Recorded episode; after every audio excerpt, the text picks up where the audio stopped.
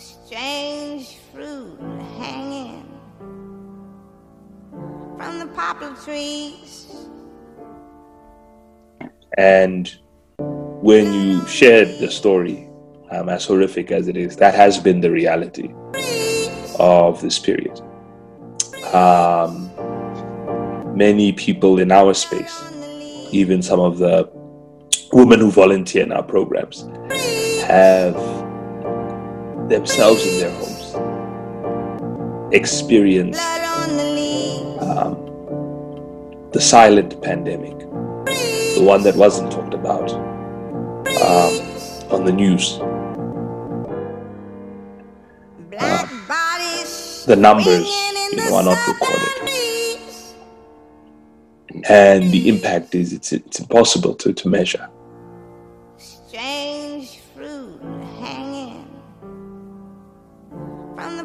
Trees, from the poplar trees. All right. So uh, we are in our third and final session of the uh, Black Men's Imbizo podcasts. And we're going to basically have two questions. We're just rounding it up. And we are starting first with the brothers. Um, is reactions from the last podcast we had or the last session we had where the sisters basically described um, it was brought up that sisters and women um, are attracted to alpha males. And the subject of an alpha male what it is was brought up who an alpha is was brought up. And the sisters described their description of alpha males. And we want to get into this debate. You know a question was asked whether it is is it okay you know to want an alpha male? Is that healthy? Or does that um, go back into the toxicity? And i must state not all the sisters said they want alpha males but a large majority said they did. And i want to ask the brothers who were present when you were hearing these descriptions when you were hearing this and even some who weren't present when you hear you know alpha male what comes to mind? What was the sense you got? Um, did you feel that um, you know applying it would mean that you'd have to express a measure of toxicity or broken masculinity or did you think it was completely uh, warranted yes brothers the, the floor is yours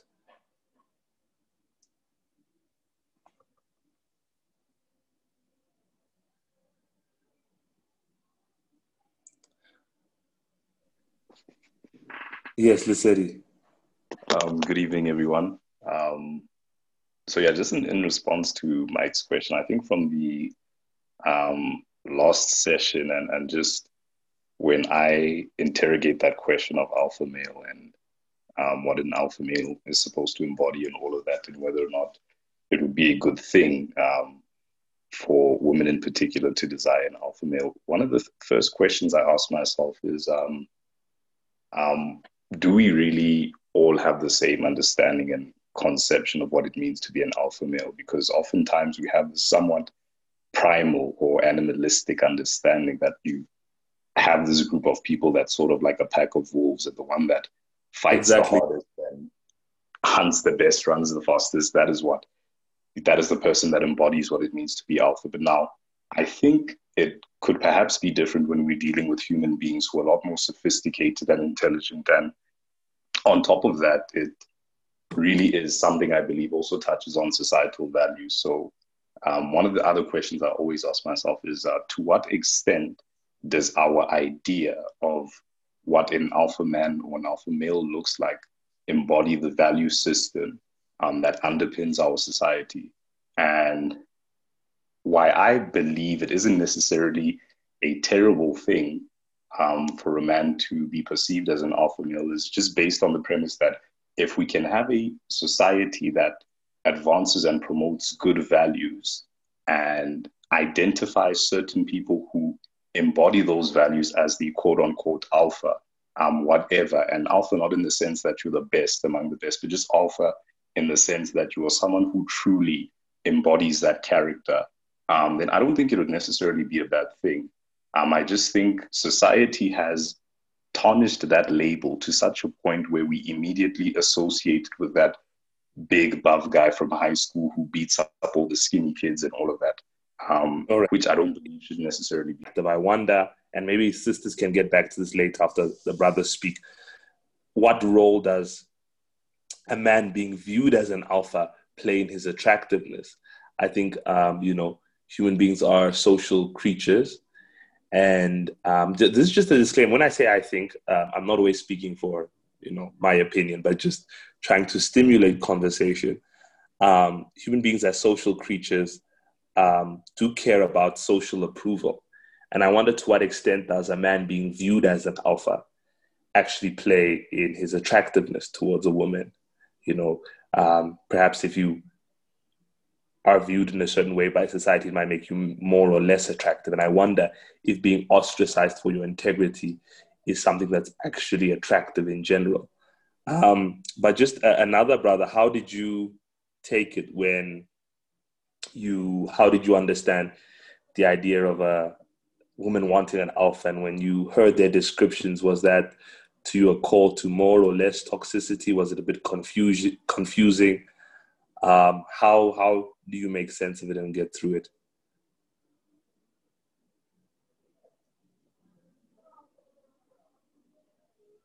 Uh, yes Mvelo? hi guys. Um, firstly um, on, on just on, on my side, right? Um, I, I grew up in a part of the country where I'll say that just growing up, I, uh, I was never really exposed to the term alpha male. And the only time that I actually like saw it being just um, conceptualized was like probably just on TV. And so like my pictures of what an alpha male would be is just like, okay, from the Western movies and whatnot.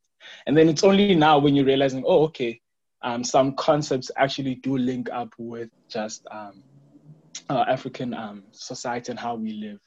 But I think like on this platform, right, it was, it was quite interesting and shocking, really, um, to hear that maybe some some some of our women um, would actually be interested in um, getting in with a, an alpha male, um, simply because I find it quite dangerous in a sense that we are in a society where, um, like, when you're looking at the stats, they're, they're increasing daily.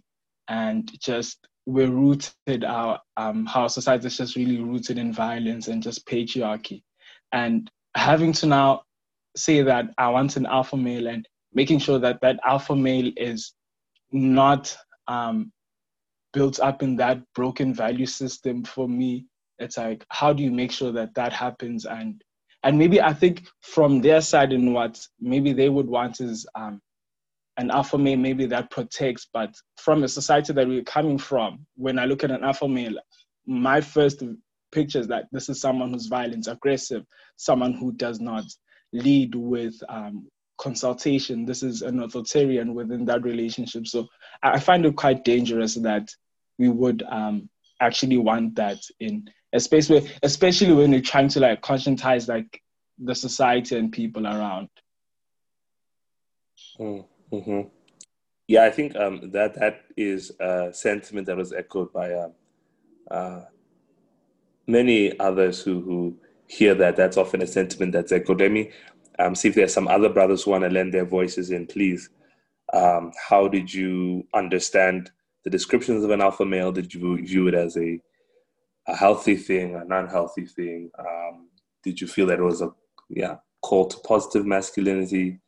Pupu, you wanted to come in. Hi. Um, yeah, I think just to add to what you guys are saying, and also like just yeah, idea thoughts knocking around as you speak, is I, I I do think that the image of an alpha male as we know it or as we see it and what we think might be unhealthy is the bastardization of of traits that actually should be within a man. You know, the aspect of I think the aspect of a male being able to have dominion in a setting is a very good and a very healthy thing. But when that when when that is that image of that is then broken, what men then do is exert dominance in violent ways upon not only the environment but the people, you know, and you get broken forms of leadership by men in power. And you see that even with the aspect of being of men having provision, um, how that has been that is a key factor and is very important. But it being turned, or rather the leaning on that being very unhealthy, means that it's become very detrimental toward that. And even like, for instance, the aspect of being uh, a protector, not leaning more on men being able to build protective and safe environments for people, but rather being a protector through exerting themselves violently is very problematic. Yeah. And I think what what what that does is it's like for instance in sports what's happened is a lot of a lot of sports that are dependent on physicality they so much they went through a period like in late 90s and early 2000s where the physical traits of the athlete were the most important thing but then what began to happen is that they developed athletes who were not traditionally that big in any sport. Yes. In, in, in tennis and rugby and football.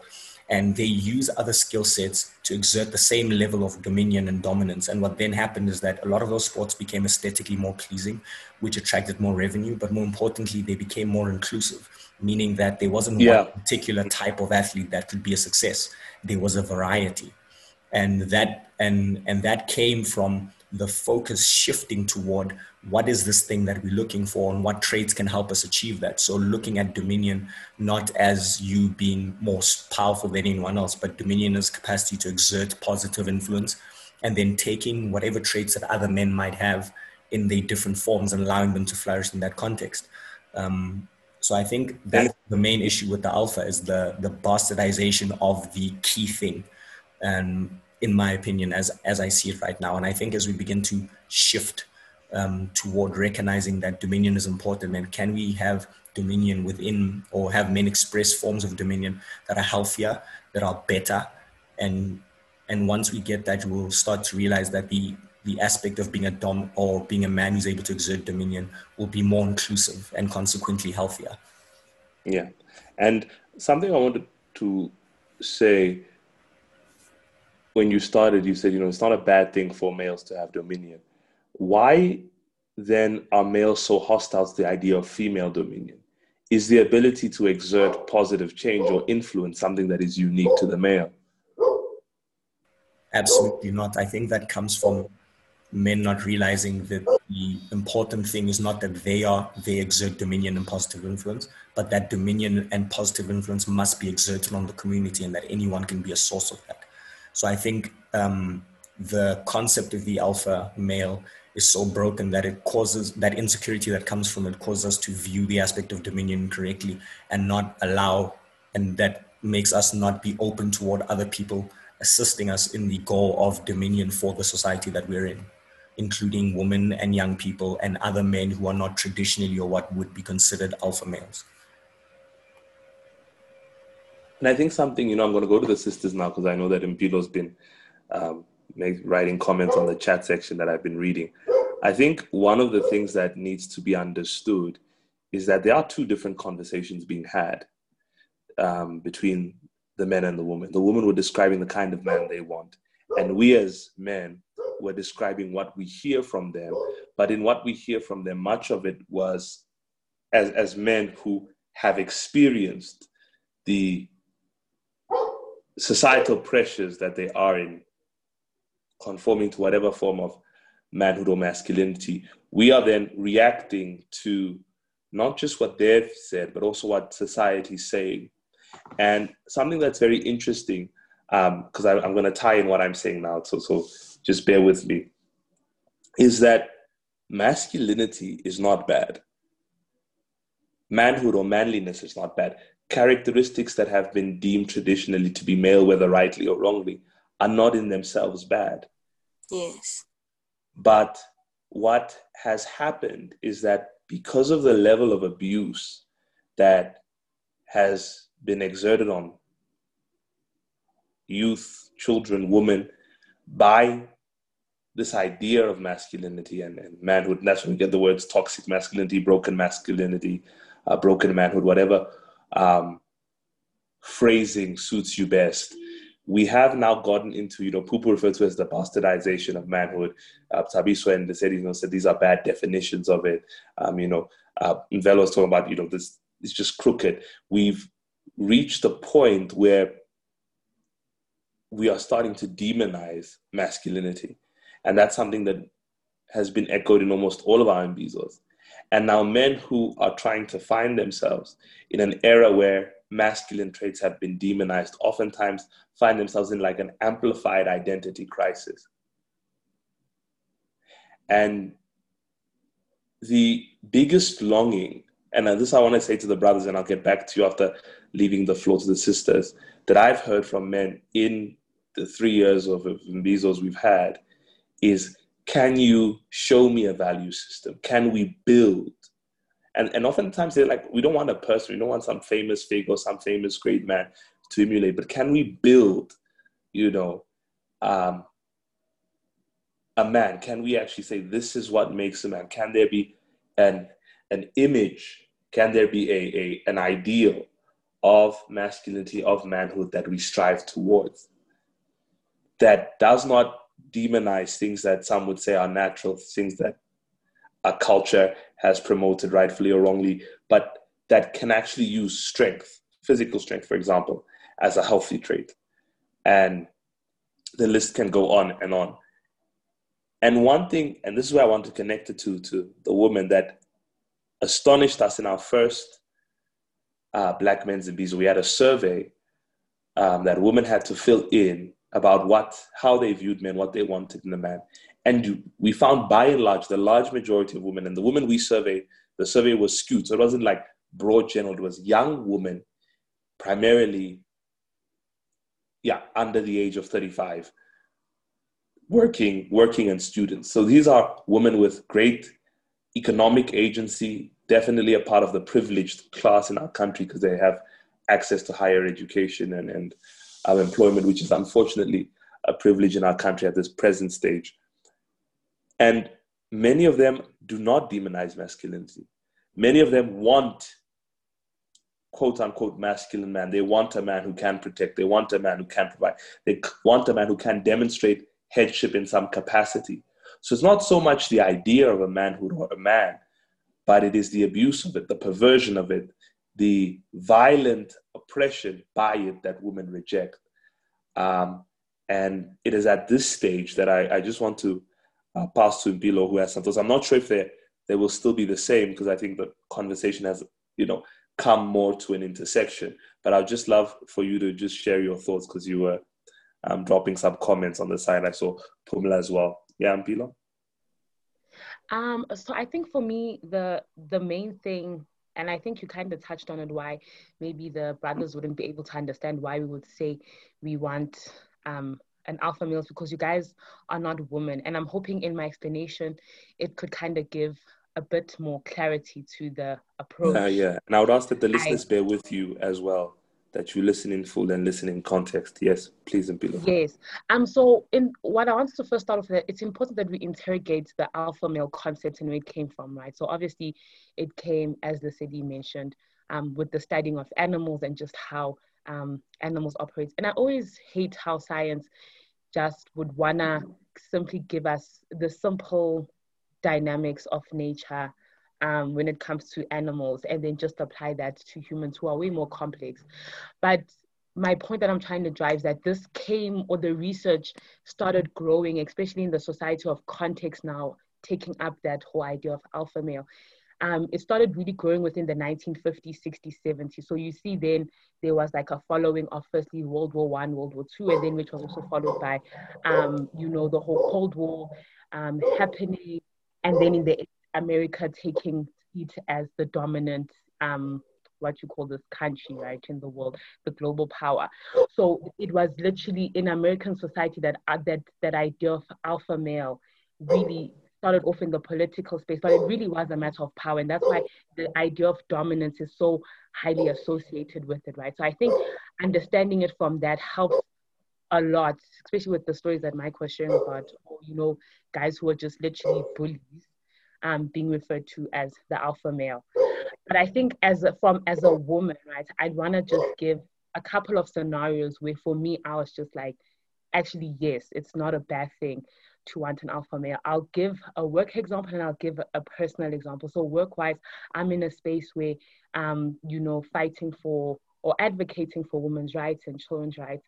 And um, in some certain instances where, let's say, I'm working with my male counterparts, um, you find yourself in a in a bit of a in a bit of a a tussle in that you can see that they really firstly are having their own egotistical issues like okay firstly she's young she's a woman and constantly i'm having to strategize and be like okay we have to deal with the ball and not the player so that i can get to the overall goal of what it is that we came here for so this is like a daily reality for most women right and to even give another example of what women have to go through throughout their lives my boss she's a renowned humanitarian um, politician across the continent.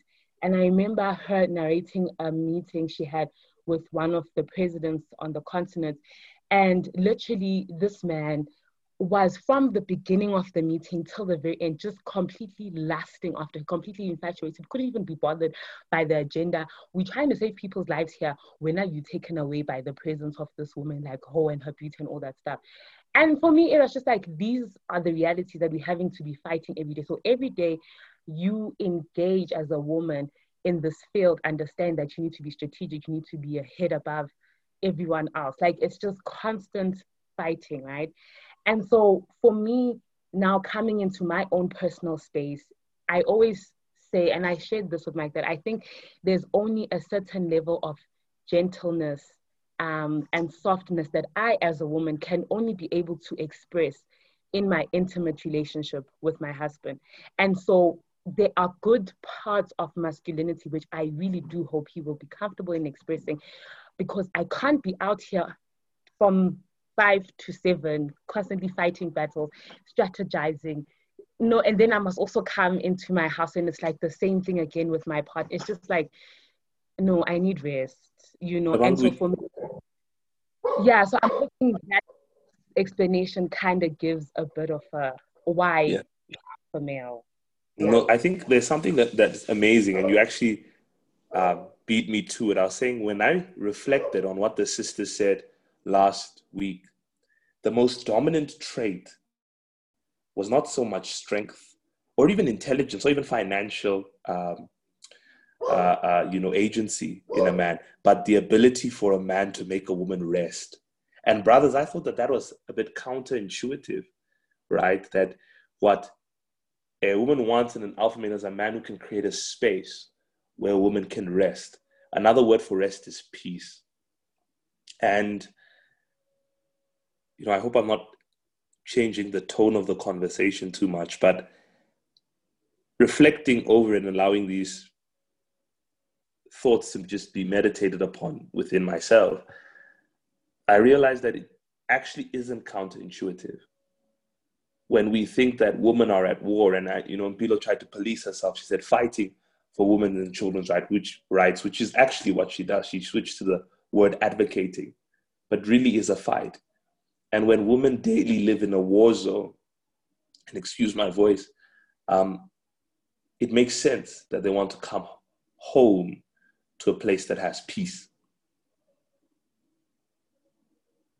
And um, just in doing the test as how the brothers heard it, and I think sometimes it, it kind of speaks to, as Mpilo mentioned, the gap between men and women, is none of the brothers necessarily expressly talked about the fact that the word rest, the word peace, the word I want to be able to come to a home where I can relax was repeated.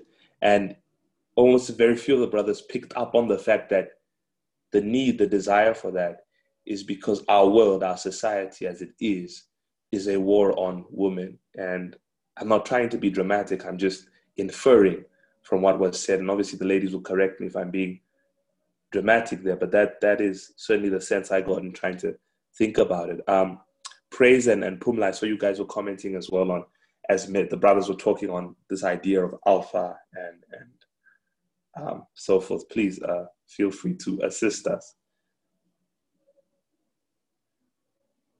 Mina as well, I saw you just uh, commented as well.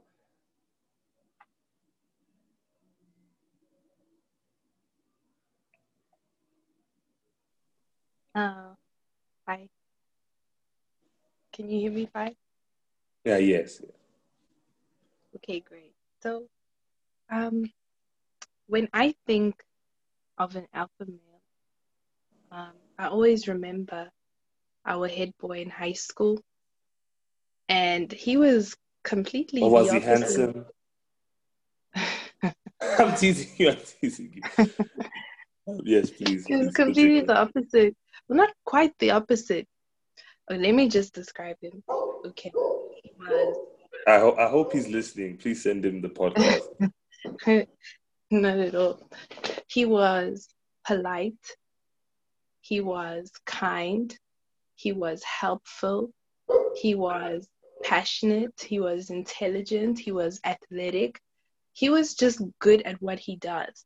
And he didn't necessarily, and he played rugby. And you know, sometimes um, rugby boys are, you know, considered to be a bit obnoxious.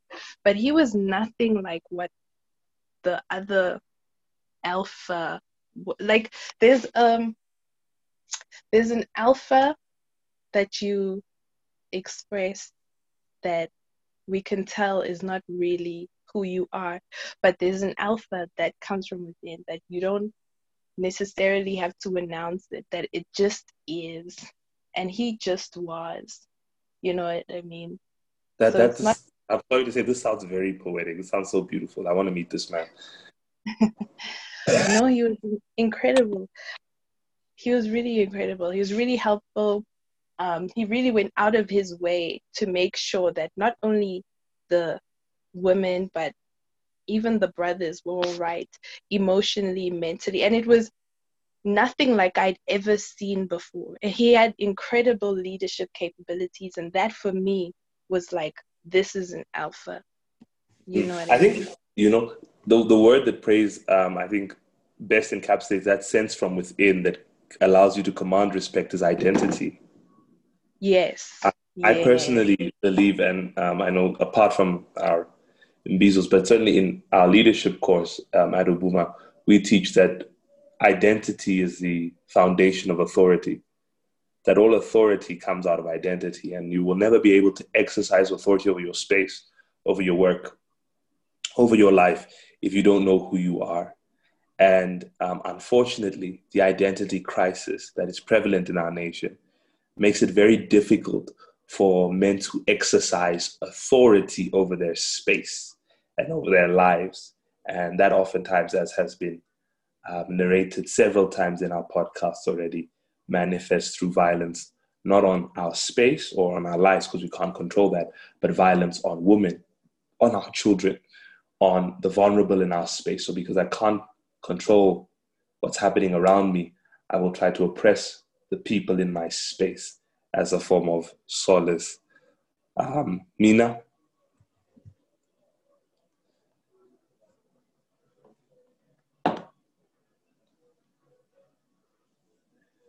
Oh, sorry. Hello. Hi, everyone. Hi. Um, yes, I think I'd just like to comment firstly on what you and Mpilo, well, um, were speaking about, especially about the rest and the peace, right? That that really is quite a quite a, a big percentage of it. That in in a male, and you know, right now I won't use the word alpha, but in a male, particularly a male who is a husband, that's something that is a quality that's attractive, a place where you can is, is being a boyfriend, can oh. you not find that in a boyfriend? Must it necessarily be in marriage? Or is it possible to find that in a boyfriend? Um, I, I'd rather, okay, maybe I can speak in the context of a husband. Can I say that? All right, okay. You know, some some people have commitment issues, but clearly you don't. Yes, in, in this- Yes. Mhm. particularly in that phase in in that so rest is really um, a big thing right for us as women and speaking to what praise was talking about just now is that when at least when i rather let me speak to when i see alpha i see feminine identity right i see somebody who knows their mandate knows their space and knows how to exercise the dominion that they've been Guys, I hope brothers are listening. Like this is this is is is amazing that um, without cutting you, Mina, that I think women are articulating a better masculinity than most men are able to articulate, which is like awkward. But um, continue, Mina. Yes. So I do understand the toxic image because I've been I was hearing the toxic image, but I'm like, yes, the name represented toxic image, but in our explanation that's not who we saw. The Yeah. toxic man is not the one we want. And that's not the one we dream about. Hence, we never ex- actually even spoke about him. You know, but I understand the, the name and the weight in which it carries currently, you know. But yes, a man who's firm in his identity often has such a beautiful ability to exercise the dominion that he needs to exercise and knows exactly how to steward that dominion in such a way that there's protection and there's healing and there's peace and there's love and there's restoration. You yeah, know, I and mm, those things just kind of like ooze out. And those are the expectations in which we expect. Mm, hmm I I notice a lot, and this is everywhere when we have conversations about manhood. The, the phrase dominion will come, and that very much has a, a, uh root in the Judeo-Christian worldview, which is of course very dominant um, globally because of well colonialism. Others would say providence. Um, but I wonder if uh, there are other elements that perhaps besides dominion that would play a role in an eligible bachelor or a, a man who would be positive a positive influence and a positive agent in society. And maybe that's a conversation for another day. Um, but yes i don't know if there are other sisters who want to just comment. Pumla i know you were one of the sisters who said no you don't want an alpha male at all. Um, so how, how was listening to that? How did that um, come across to you the brothers reactions what are your thoughts? Um, on i guess now we're having conversation on redefining the alpha you know um, yeah.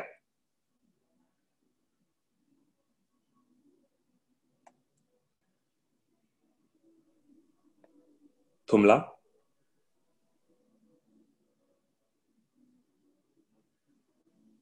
all right it seems like pumla might be gone portia Hi guys. Um, yeah, this conversation is very interesting, and I don't know. I think um, from everyone who has spoken, I think the the main point of definition, I think, is what has been raised the most, and I think now it's a thing of um, the question I have is: firstly, does this does does this mean that an alpha male is not like you can't definitely generalize what an alpha male is. Uh, I think it's more of a question.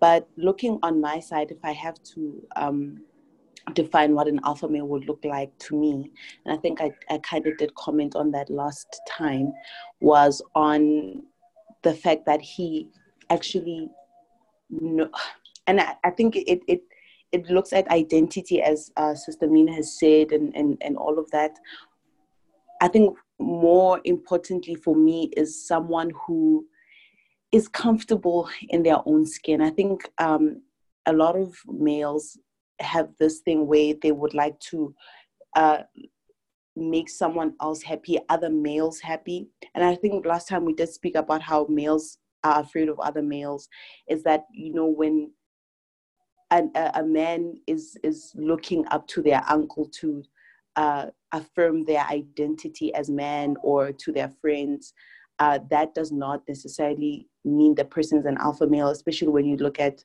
um, you know, guys in sports, as Praise have spoken about that. You know, in rugby, there's a specific image that uh, identifies the male.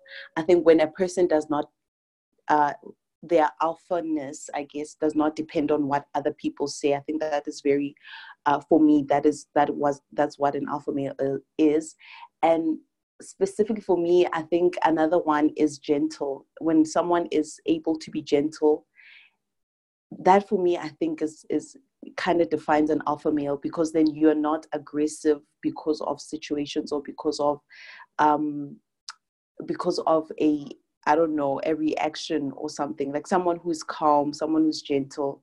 Uh, I guess that's my preference when, or my definition of alpha male, not preference, but definition of alpha male rather. But yeah, I, when listening to everyone, uh, I realized that, you know, we, we, we've had this toxic, I guess, uh, broken definition of what an alpha male is. And I also have a question. I think the question again is does this mean that now an alpha male you can't generalize what an alpha male is? Because it seems like everyone has like their own uh, definition of what that male or that alpha male is. Uh, i think that's it from me. Thank you. Yeah you know i think quite right. My our and obviously we're in a space that the men in the space are um, bmi champions. The women in the space are heavily involved um, not just in the BMI, but in many other activities um, linked to creating social change. So, amongst change agents, of course, there'd be a tendency to challenge definitions. Um, but from your question, Portia, I guess arises the last question really for uh, for our discussion, which is where to from here.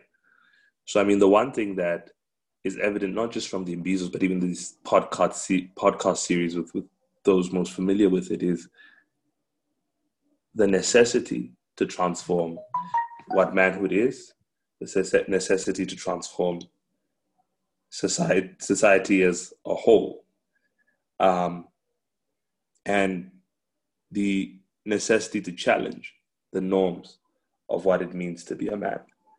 So, um, and this is open to men, women, everyone. Where where to from here? Where do we go from here? What is supposed to be the, what are the marching orders? What should be the beat, you know, that the drum line is moving to with, you know, and I know we've had a, a intense conversation over the last few sessions, but just from, from your angle, from your perspective, where to from here? And I know many people listening to this um, would be familiar with the, the kind of oppression and violence against women and, and children in our country. And when you hear discussions like this, as one brother put it out to me, he said, You know, Mike, I'm tired. I see you with all your energy trying to do things. I'm, I'm tired. I'm tired of, of, and this was a man, he's like, I'm tired of accompanying friends to the police station. I'm tired of you know, help having to help people with, with rape cases and so forth. And he was a person in a legal background, so much of his work had to do with that. And when we say where to from here, we, we must bear in mind the urgency of the moment, the urgency of, and it's not just been this moment, it's been the moment women have been living in quite literally, at least for the several hundred years we, we have recorded history for.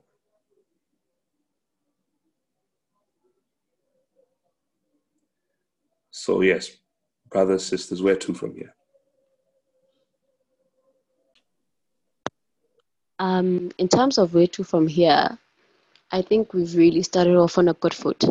Is that the Imbizos have really, especially as we know, the black men's Imbizos have been challenging norms, have been speaking about definitions. So the conversations that have been happening, I'm saying we continue with the conversation, but of course with an element of practicality. So, but this needs to happen more because it's clearly a mind fight and a lot needs to be undone in our minds as women, as men. A lot needs to be said too. A lot needs to be made clear. And of course, the practical steps in terms of having a totally, if I can say, a totally re renewed mind. Renewed mind, yeah. You know. So we definitely yeah. need a mind that's that's that's changed. We need a mind that's different. And where to from here is more conversations in more spaces with mm. men of different ages. Um, especially because the young ones need to be taught differently. The ones yeah. the, unlearn certain things and the old ones I'm not too sure what we're gonna do over there.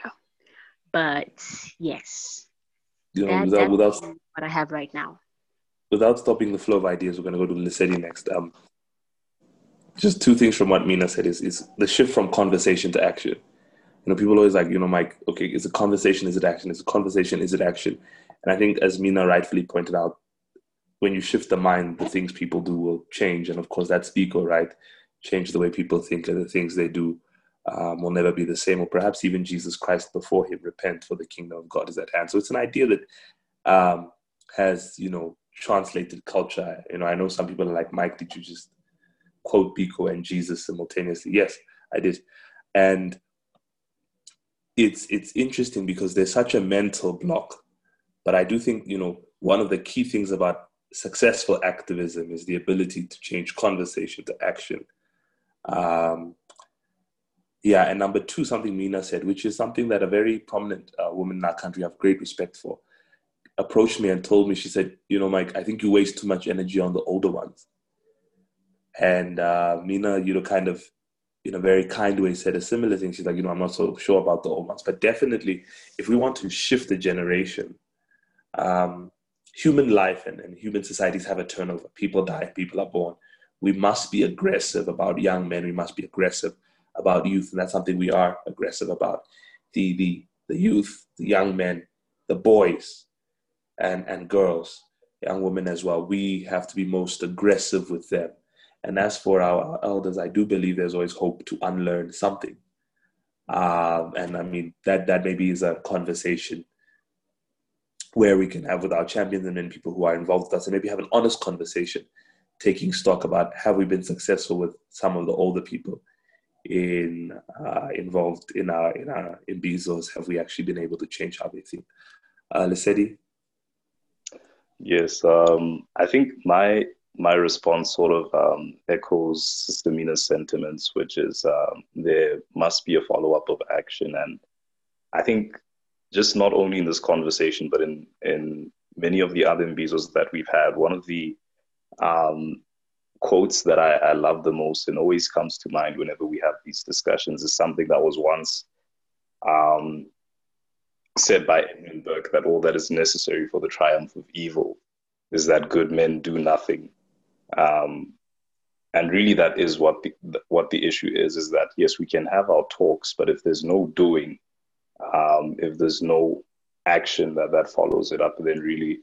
Um, and and what should be the and I think it, it, sort of ties into what uh, Sister Mina said that um, having these discussions with friends, with family, with younger brothers, younger siblings, um, nephews, nieces, whatever the case may be, but also um, seeing how we can be that light in the darkness in the spaces that we occupy. So this is not necessarily a call for you to, um, you know, grab a microphone and, and stand in the streets and shout. If if that is what you are led to do, then by all means do so. But it, it begins with these um, small conversations that we have and spread out from our intimate settings to the broader society and also what that must be accompanied by as, as Sister Mina and yourself shared is this change in mindset and the renewal of, of the mindset. And I think for men particularly, getting out of um, our comfort zone is, is one of the biggest things that we have to do because I would say, just from my personal um, experience, the biggest barrier or the biggest challenge is actually um, taking myself out of that mindset that no one um, is going to listen to you or you're not qualified to to preach this message or whatever the case may be. And i think that that really is the first step. So the most practical step um, begins with self. Um, this I mean in particular for the for the black man, and I, I found it quite interesting that you quoted um, both Biko and Jesus because what what was quite interesting um, about the whole black consciousness movement was that it wasn't meant to be some alternate political ideology or just some philosophy, but there were so many existential elements to it, and much of that has to do with the mind. Yeah. Hence, conscientizing or the conscientization of the black woman and man. Um, so yes, the, the, the mental battle is a really huge thing um, that needs to be overcome. And then from there, once the mind has been renewed and transformed, um, then that is followed by the the sharing of, of this new news, this good news, this um, transformed reality um, being communicated from ourselves to to the rest of society. So I think that would just be my input.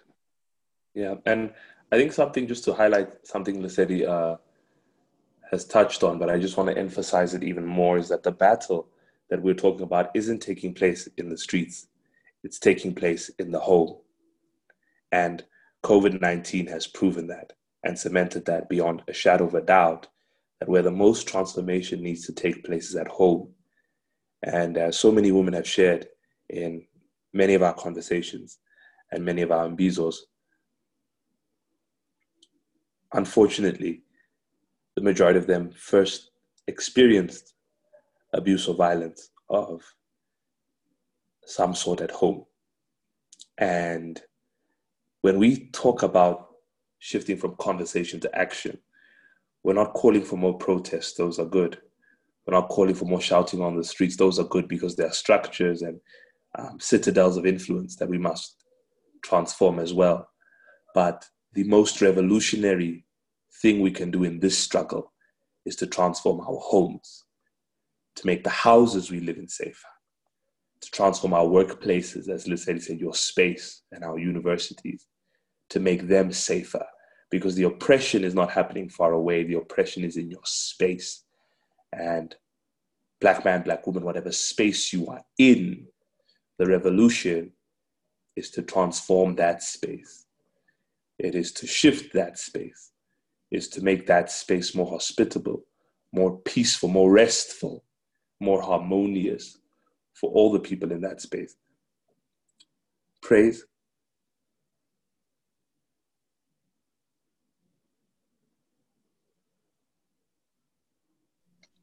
Sorry about that. Um, so for me, um, last words to to men in general is that um, in as much as you have the potential to be a perpetrator, a murderer, a, an abuser, you also have the great potential to be a leader, a world changer, um, and effect positive change in your family and in your community. I must say, um, growing up, it was always incredible for me to see how um, the boys would kind of create the vibe for the school. Like if the boys were hyped and the whole school was hyped. And I was like, what is it about, you know, these people? So my final words are just words of encouragement. Um, like Mike said, we want to move from the passive to the active. And it all starts from within, I believe.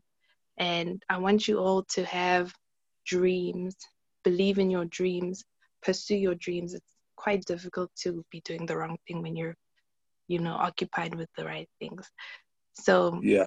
yes, you can do it, you will do it, and have the humility to acknowledge that you may be wrong. You may, um, you know, have, you may believe something that is not necessarily, you know, constructive, but have Yeah. the humility enough to learn from that and to change your habits and love yourself through your growth. And in that you will save yourself you will save a lot of people and help a lot of lives as well. Um yeah just be ready and willing to listen um i appreciate the presence of males in my life there's nothing that can replace that and all I want is for them to be the best versions of themselves. And in that, we will all reap the benefits. So, yes, those are my words. Right. So thank you, Praise. You actually were encouraging men there very much. Uh, thank you for that encouragement. Portia. Um, so where to from here? I think I've been um, traveling with a taxi a lot, and I realized a lot of things and regarding where men are in our country, rather the men that take taxis, rather let me not generalize. But I realize also that um, the conversation, the little conversation that you have with a person, I think whether they you think they listened or they heard you or not, whether it became a an argument, um, and maybe didn't end up as great as you would have wished. I think conversations are very important. Um, not only in these spaces but also like in your own space in the taxi Yes. where one brother is the trying yeah. and when your cousin is trying to i don't know hit on another girl on facebook and decides to tell you or when you're going when you're walking the street i think it's it's quite important for men to realize that uh, some of their thinking patterns are really bad. And it's always amazing to look at a man who's shocked by the fact that i told him what he did is wrong and he realizes oh man actually. Because then that one line that you're going to say or that no or that it, it really does change something. I think it does bring some thought and some seed is planted in their mind.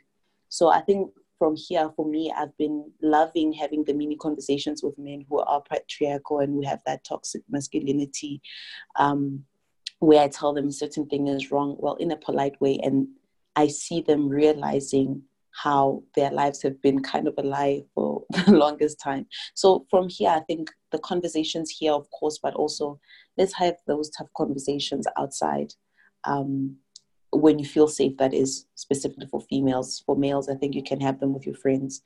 But yeah, that's for me. Yeah, and Portia, you know, um, you've shared a lot of your um, experiences doing, you know, activism in a taxi, and I think that is exactly the approach we need is in whatever space we occupy that's where the revolution starts it's not a protest it's not just a soapbox with you screaming from it but actually trying to shift the way people think and behave in the spaces you're in and that i think is what real dominion should be not oppression but influence towards positive change Mm. um, Poo you have your hand up, yes. Hi. Um, thank you so much. I think yeah, to echo what you said, I think it's so encouraging. Um, the light that the sisters are offering, especially that is maybe we don't. I don't think we appreciate how much value women can add to the conversation of how we can get better, not only for them but for us. You know. So thank you so much for that. First of all, um, I think the way forward from here also is just a real aggression and and I use this word deliberately to be very aggressive about ensuring that all the institutions that men find their value in and men find valuable valuable to build them on the values of a healthy masculinity you know?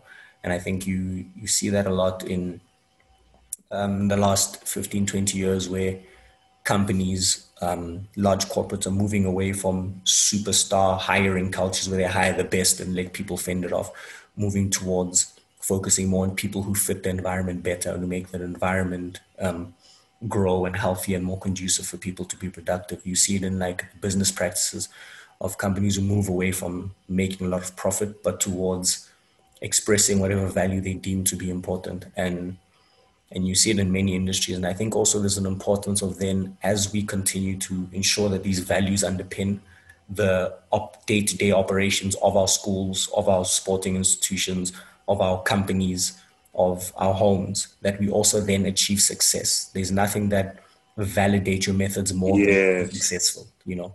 Yes, Biggest yes, yes. come from that, you know. So when yes, we can preach healthy masculinity, build a company on, on healthy masculinity and a healthy, healthy culture of male treating women. But if your company doesn't make a lot of money, doesn't grow a lot of people, and doesn't advance the industry that it's in, then your your methods will never be validated. And if you want to, to have these values influence your industry at large, it's important to, for lack of a better word, win. Um, because the people that win often are the ones that shift cultures. And we need to ensure that if these values are important to us, whatever industries we show them in, we must then win so that is to bring the rest of the world along with us. So yeah. Hi guys, uh, sorry I was in the other room. Um, you know, going from here, I think even though I may not know exactly how to implement it, but I think what would be very transformative is changing the value system. Okay, not changing. Um, let's say renovate the the of um, you know the value system because it it seems to me, and from what I've been hearing from the other participants in the in in this conversation, is that a lot of male behavior is influenced by what is um, you know what is validated by society. And that goes back to the value and moral system of that society um, you know um, personal agency aside. And if we can you know renovate that value system i feel like most men right uh, most men with the exception of the disagreeable ones um, most of them would be you know more than like more than happy to um, to to adopt that new value system and everything that it entails. And that in itself could be something that could be autonomous for several generations until you know the, the next transformative process comes into light. Definitely definitely. I think um, you know that's a valid point. And and you said something you know most you you'd be surprised and i know portia alluded to this as well how changing the way people think is not as scary as you think, or at least not even changing, but at least challenging. Maybe changing might be hard. You know, but at least challenging the way people think is something that you can you can do. Mm. Um, so um, please, I'm gonna just you know kind of confine the the the next um, responses to like a few minutes. Oh, I see. Okay, Mpilo has a hand up. I'll give it you know a few minutes if that's possible. Um, one of the things I always think is uh, important to observe is oftentimes men have the, because of our laziness, have this almost assumption that women are going to be the ones to build us up. And I think the reconstruction, redevelopment, and transformation of the man is something that should be done primarily by men. And that's why even when we have black men's Imbizos, we do invite women like in sessions like these, but we also have sessions unto ourselves alone. And um, it's important for men to be active in driving themselves. I'll just add something, um, and maybe you can touch on this. Is one of the things that's really exciting about the Imbizo and that people have been most excited about is the fact that we are not trying to build a man for a woman or build the black man for the black woman um, even though the black man engages the black woman perhaps more than any other person in society. But we are asking you to build yourself as a man for you, for your life, um, and for your ability to be a positive agent in society. It is more than just restoring relations between the man and the woman, but it is to actually have the black man come out as a human being that is able to express and enjoy themselves fully according to the potential that exists within them. And it might seem like an aloof idea, and like Lesedi said, very existential, you know, kind of like a, a BCM, but nevertheless, it is um, something I think that is important to note. All right. Um, Mpilo? Um, yes. Um, so just the first thing I'm going to say, um, just in terms of, I think, future conversations moving forward that have to deal with male identity and masculinity, I think it's important that, that those kind of conversations don't only include us women when it relates to violence. Um, those conversations should also include what would joy, peace, or safety, um, realizing our own potential, um, ending inequality, what would that also look like for the woman? And I think the best analogy I can give is, as we always say to white people, that we can't um, educate you any further on your ignorance. I think it's the same um, with uh, men as well. And I, I, say this because the last wave um, of outrage. I don't know if I'm the only one. Am I the only one that was? Yes. Sorry, oh, you're struggling to hear me. Or is yes. this better? Yes. Yes, um, and I think the the reason why I say this is because, uh, yeah, feminists are very interesting in how Oof. they can. The rap, signal like, is. Is it still going in and out? Yeah, I don't know if it's just me. Is, is everyone able to hear her clearly, or is the signal coming in and out? It's just you, because I can hear her properly. Yeah. Oh, is she not? Um. It might just be the signal on my side. Yes, feel feel free, Mpilo. Um, yes, I say this because just like feminists know how to play on women's emotions, and um, just recently there's just been this growing narrative of how women are just gonna get to a point where um they're not gonna wanna engage anymore, and all they're gonna wanna do is just fight and pick up arms and be violent. And I'm like, okay, um, I don't see that happening, but okay, it's interesting now how we we driving that narrative and so I think for me it's just it's it's but it's driving to a point where I just think they themselves are just tired of constantly having to educate men on something that men should be doing themselves. And I think I'm gonna just end on this point is that I don't believe that it's us it's our responsibility um, to build men up.